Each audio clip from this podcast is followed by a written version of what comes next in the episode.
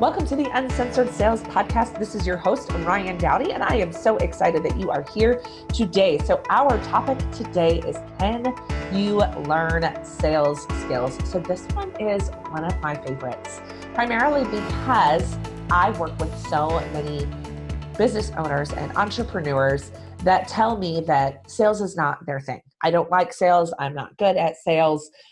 And when we start talking about it and digging into it, one, we inherently find that they actually are really great at sales uh, when it works for them. But that even if sales is not something that you have been trained in or something you have done a lot of or something you're even really comfortable with, you can absolutely learn sales skills.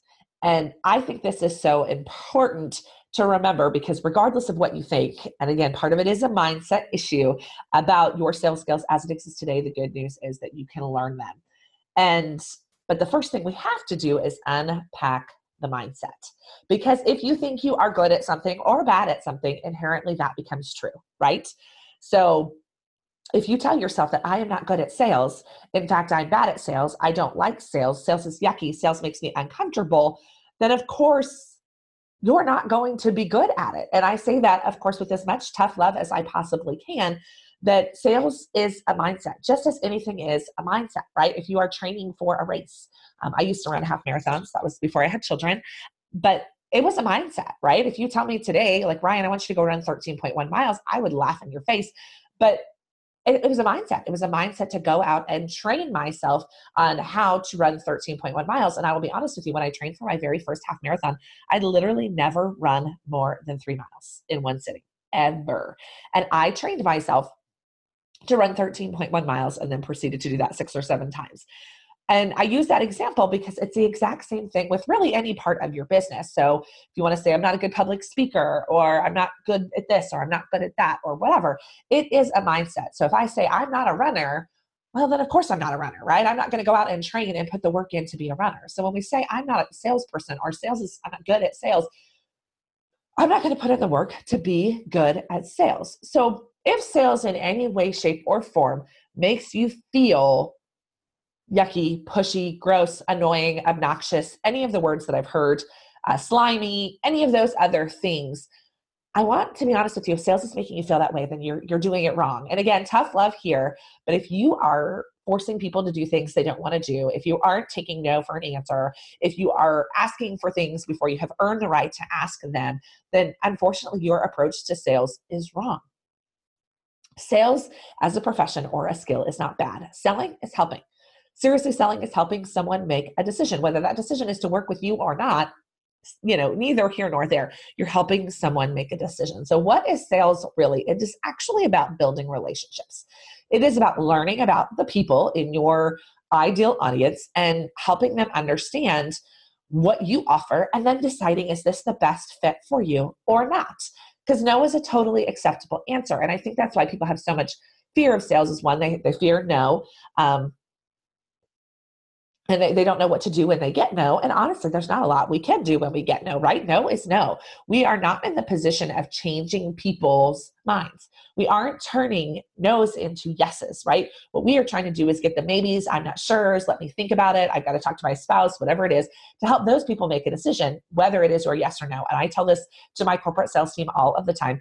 Maybe is the kiss of death in sales, right? Like I would rather get a no than a maybe because maybe pretty much means no. But for some reason in the back of our head, we can't convince ourselves that. And we're like, well, maybe that deal will come through, right? Maybe. And it creates this false hope and stress and stuff that isn't really necessary. So, that now that we've kind of talked about the mindset piece of sales and yes we can learn sales skills but if we continue to have a negative mindset about sales we're going to have a hard time with sales so what sales do you need or what skills do you need to learn to be good at sales?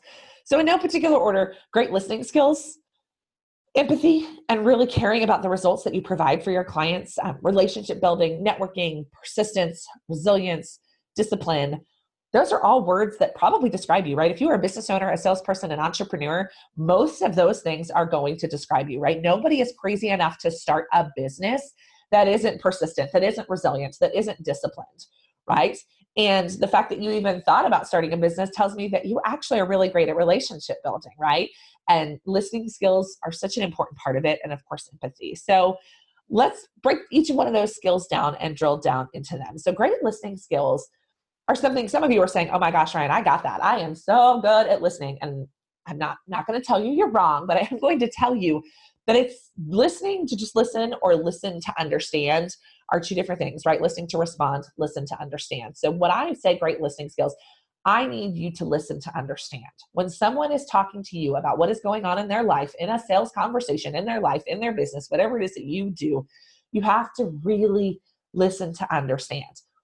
When we are selling, we have a tendency to listen to respond. Oh, yes, I can solve that problem, can solve that problem. Yes, I'm awesome at that. Oh my gosh, I'm so good at that. Check, check, check. I got this in the bag, right? That's what's going on in our head during a sales conversation. And that's not okay because we are missing nuances. We are missing emotional words. We are missing opportunities to build a stronger relationship with our prospect when we're not listening and we're listening with the intent to respond. So, I really want you to practice just listening right? It, it, it is a practice, guys. It's just like meditation or anything else, which I'm not great at. Yoga, definitely not great at that either. They call them practices for a reason because it's something you have to get good at, is really just sitting there listening, taking notes, making eye contact if you're face to face, or even if you're on a Zoom call or whatever the case may be, and really listening to that person based upon just listening to their words, okay, without thinking about your response. That's number one. Empathy and caring about the results you provide are really important. So, empathy is something else we can learn by practice as well. So, really thinking about or asking questions like, How do you feel about that? Or, How would it feel if you were able to solve that, chan- that challenge that you're having? And then really listening to the emotion words. That's what we need. Empathy is about being able to really take on someone else's emotion and say, Oh my gosh, I really understand that emotion. I get it we really just want to acknowledge the emotion, right? We hear this all the time in sales. People buy based on emotion and they justify based on logic. So when we are having sales conversations, we should be having emotional conversations. And I don't care what you sell, right? This is not a woo woo fluffy thing. Well, oh, Ryann, I don't sell weight loss or health coaching, so emotion isn't important to me. I don't care, right? I mean, I've grown up selling marketing and advertising, not an overly emotional topic, but helping someone present their brand to the world is very emotional, right? That is their brand. That is their baby. That is their money that they're investing in you. There is emotion behind that, right?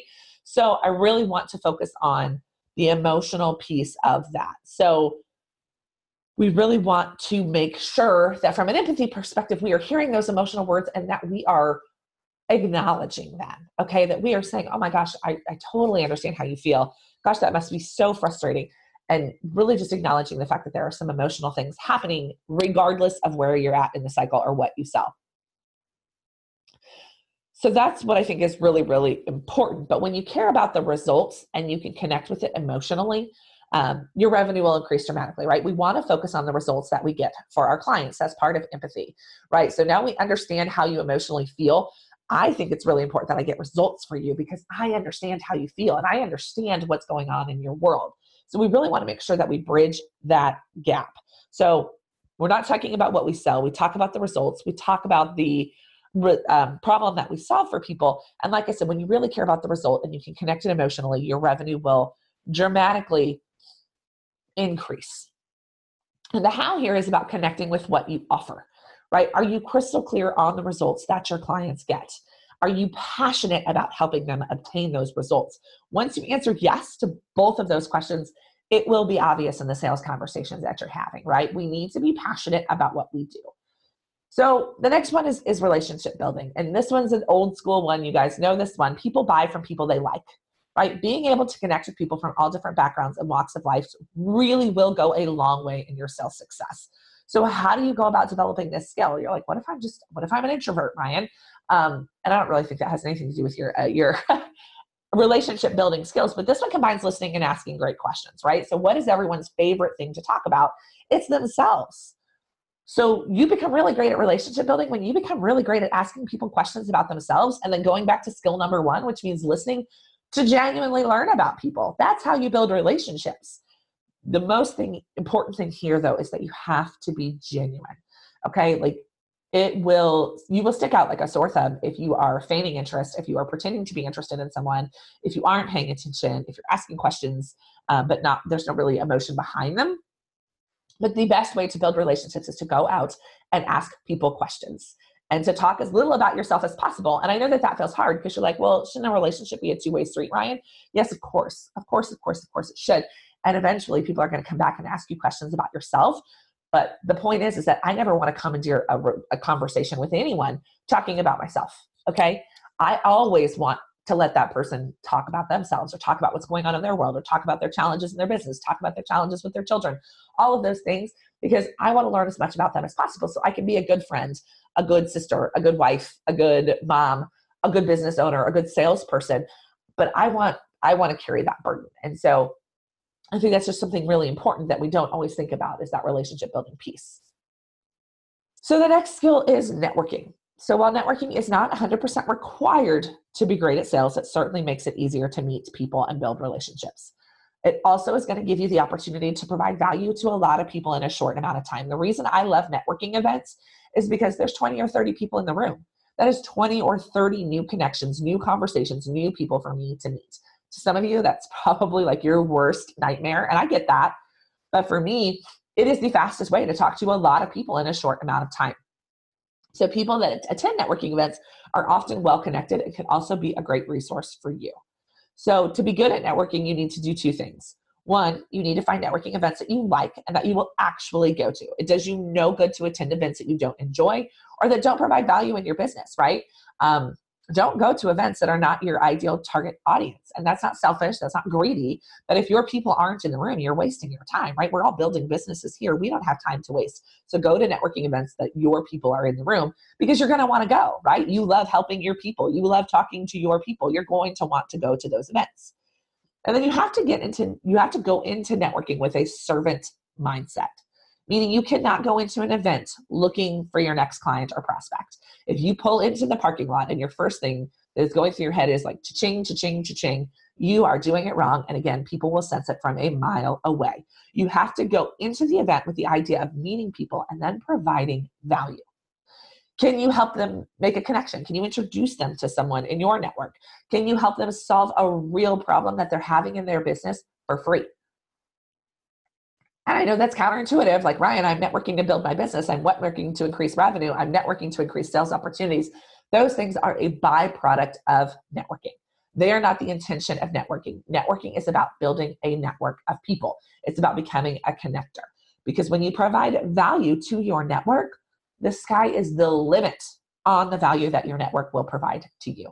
Okay. So even if you have an online based business where I know so many of you listening today too do not wait, do not hide behind your computer. I really encourage you, even if it is one organization, one event that you attend a month, to really get good at networking because it's going to teach you all those skills we've already talked about, right? Which is empathy, listening with the intent, you know, listening without the intent to respond, building relationships, all things you can learn by networking. So then the final three skills we've talked about are persistence, resilience, and discipline. Um, and these three things are super important to be successful in sales, but the way to learn them is pretty much the same as everything else, right? Persistence is about continuing to work towards your goal despite meeting some resistance. And as a business owner, as a salesperson, you will meet resistance, guys. We hear no, we fail, we get rejected more than anyone else in the world. That's why not a lot of people are entrepreneurs and not a lot of people are salespeople because it is hard and we get kicked around and knocked down a lot. But persistence is about finding a new way to reach out to a prospect when your first attempt, second attempt, third attempt, fourth attempt did not work. That's what persistence is. It's about coming back with a new idea when the first one didn't work. It's about still providing value to a prospect even after they've said no, right? Even in the face of resistance, even when things aren't going the way you want them to go, even when your business is not growing as fast as you want it to go, persistence is continuing to show up. My business coach I hope you guys heard her podcast, Samantha Siffring. She's really incredible. One of her kind of mantras or talk tracks that she's really taught me that I think is amazing is I'm going to figure this out no matter what. So every time I fail, I'm using air quotes, every time I fail, that is okay, right? Because I'm going to figure this out no matter what. I'm going to find a different way to do it. I'm going to show up with a different idea. I'm going to retool things on the back end. I'm going to take a different approach.